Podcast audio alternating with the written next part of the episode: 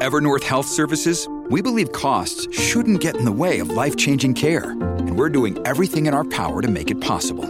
Behavioral health solutions that also keep your projections at their best? It's possible. Pharmacy benefits that benefit your bottom line? It's possible. Complex specialty care that cares about your ROI? It's possible. Because we're already doing it. All while saving businesses billions. That's Wonder made possible. Learn more at evernorth.com/wonder. Let's talk about carbon footprint. Now, carbon footprint is the total amount of greenhouse gas emissions that come from production of products and services that you may use. And so that could be something as simple as how many miles you drive uh, in a car, a bus, a train, or a plane. Uh, that includes vacation time, the energy you use at home, how much you spend shopping, um, your diet, even, depending on if you are a vegetarian or if you like eating meat. All of those things play a role in your carbon footprint. Uh, and so our next guest says elected officials should share their carbon footprint. He'll also be introducing a motion in his city to do just that. Daniel Fontaine is a new Westminster City Councillor. He joins us now. Daniel, thank you for speaking to us today. Thanks for having me on, Jas. So, uh, why do you want to introduce this motion? Well, first off, I'd say it's inspired through um, the completion recently I had to do of a financial disclosure form. So all elected officials, municipal officials in the province have to declare um, any kind of assets that we own. It's an annual form. It's relatively easy to complete. Uh, just did that a little bit earlier this year. And it got me thinking, you know, a lot of our civic officials talk a lot about you know climate crisis and and the the issue around climate change and the importance for for others to change the way in which they're they're running their daily lives. And I, I support that in terms of us you know being able to address um, climate change. But there's no way to actually capture whether or not these same civic politicians are actually walking the walk. Are they actually doing what they want others to do? So I came up with this concept of the carbon emissions declaration and pledge form and it's two parts one is uh, every year when you fill out your financial disclosure form as a civic politician, this would only apply to your politicians, we would declare uh, what our estimate is in terms of our own carbon footprint and also make a personal pledge to do three things that we personally can do to reduce our carbon emissions.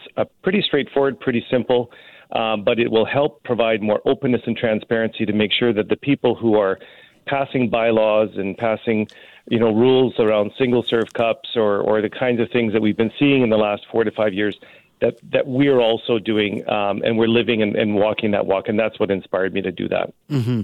Now, in, in, regards to, I know this is early early days still; it still has to go to committee, and have, you have to have that mm-hmm. conversation. Mm-hmm. But what kind of things would you like to see on a disclosure form? Like, is it a question of saying, do you uh, commute to work and not uh, you take SkyTrain or a bus compared to, let's mm-hmm. say, your personal vehicle? Does it come to your uh, diet? How often do you vacation? Are you flying? what kind of things would you want that disclosure? Form to look like?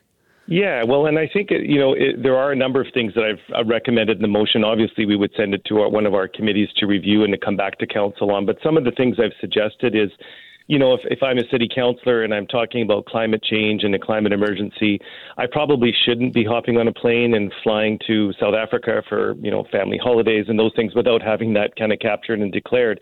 So it's looking at things like um, personal travel, things like um, you know, are you living in a high density uh, neighborhood in, say, a condo, which has a we know a lower carbon footprint than say a single family home? Are you driving a, a, a Humvee versus an electric vehicle? All the, the types of things that you and I have heard about, and politicians have passed laws at the federal, provincial, and municipal level to do. I think it's important to see whether or not these same politicians, like myself, are living that life and whether or not we're making that uh, a part of our own reality. And I, I think, Jas, it shouldn't stop just at the civic level. One of the parts of the motion is to encourage our provincial and federal politicians who are also um, talking about the importance of climate change for them to make that declaration as well. But that's a whole other step. We'll have to get it first started here in New West, and we'll see where we can go from there. I guess you'd have to add, uh, if it was provincial politics, you'd have to add in um, the helijet uh, or mm-hmm. a regular uh, flight or uh, the ferry go going over uh, as well, and whether or not it's running on natural gas. Uh, I mean, I guess part of this. Uh, comes from, I think everybody knows that we have to play our part when it comes to climate change. But it also, I think, I, am going to assume part of it is also addresses the frustration the public have as well in regards mm-hmm. to you know, some elected officials sticking to what they're elected to do, which is stick to the basics. Uh, you and I've talked about this before. You raised mm-hmm. the issue of paper cups. I'm not saying that's not important, but perhaps there's other things you should be focusing on rather than just some of those other bigger issues. Because in many cases, you could argue, leave climate change to uh, the federal government and the provincial government. And while cities have a role to play, the big stuff is going to be done by those governments. Am I wrong here? Well, I think the, the, the, tab to, to do those types of projects absolutely is beyond any civic budget that I'm aware of in terms of being able to do uh, climate change adaptation or mitigation. But, you know, you make a good point. You know, when civic officials are, are getting into that game and passing bylaws on things like the paper cups or, or passing other bylaws around, you know, climate change, I think if, if the public is to have confidence that, that these things are the right things to do, they need to know that their leaders are doing them as well. And I think that's the intent in this motion is really just a an openness and, and declaration. You know, like if if uh, through my financial declaration, um, you know, the public deserves the right to know if I own a couple of WestJet shares. I think they should also know whether or not I'm flying to Brazil or or Europe or South Africa three or four times a year. Given that I've also declared that there's a climate uh, crisis, that's really what the intent is on this, and it may not get it right to the carbon emission, but it'll give a general sense to the public that you know these are politicians who are delving into things that are primarily not necessarily within the civic official kind of realm, but they're actually living that life as well. They're actually not doing things that are contrary to the very bylaws that they're passing. So that that's what I'm hoping we'll get. Have you uh, witnessed that hypocrisy? Maybe that's a strong word, but that hypocrisy. And I'm not just saying your your new West Council candidates, but just as someone who's been in and around public policy and, mm-hmm. and politics over the last 25 years, have you, in your mind, witnessed that that hypocrisy?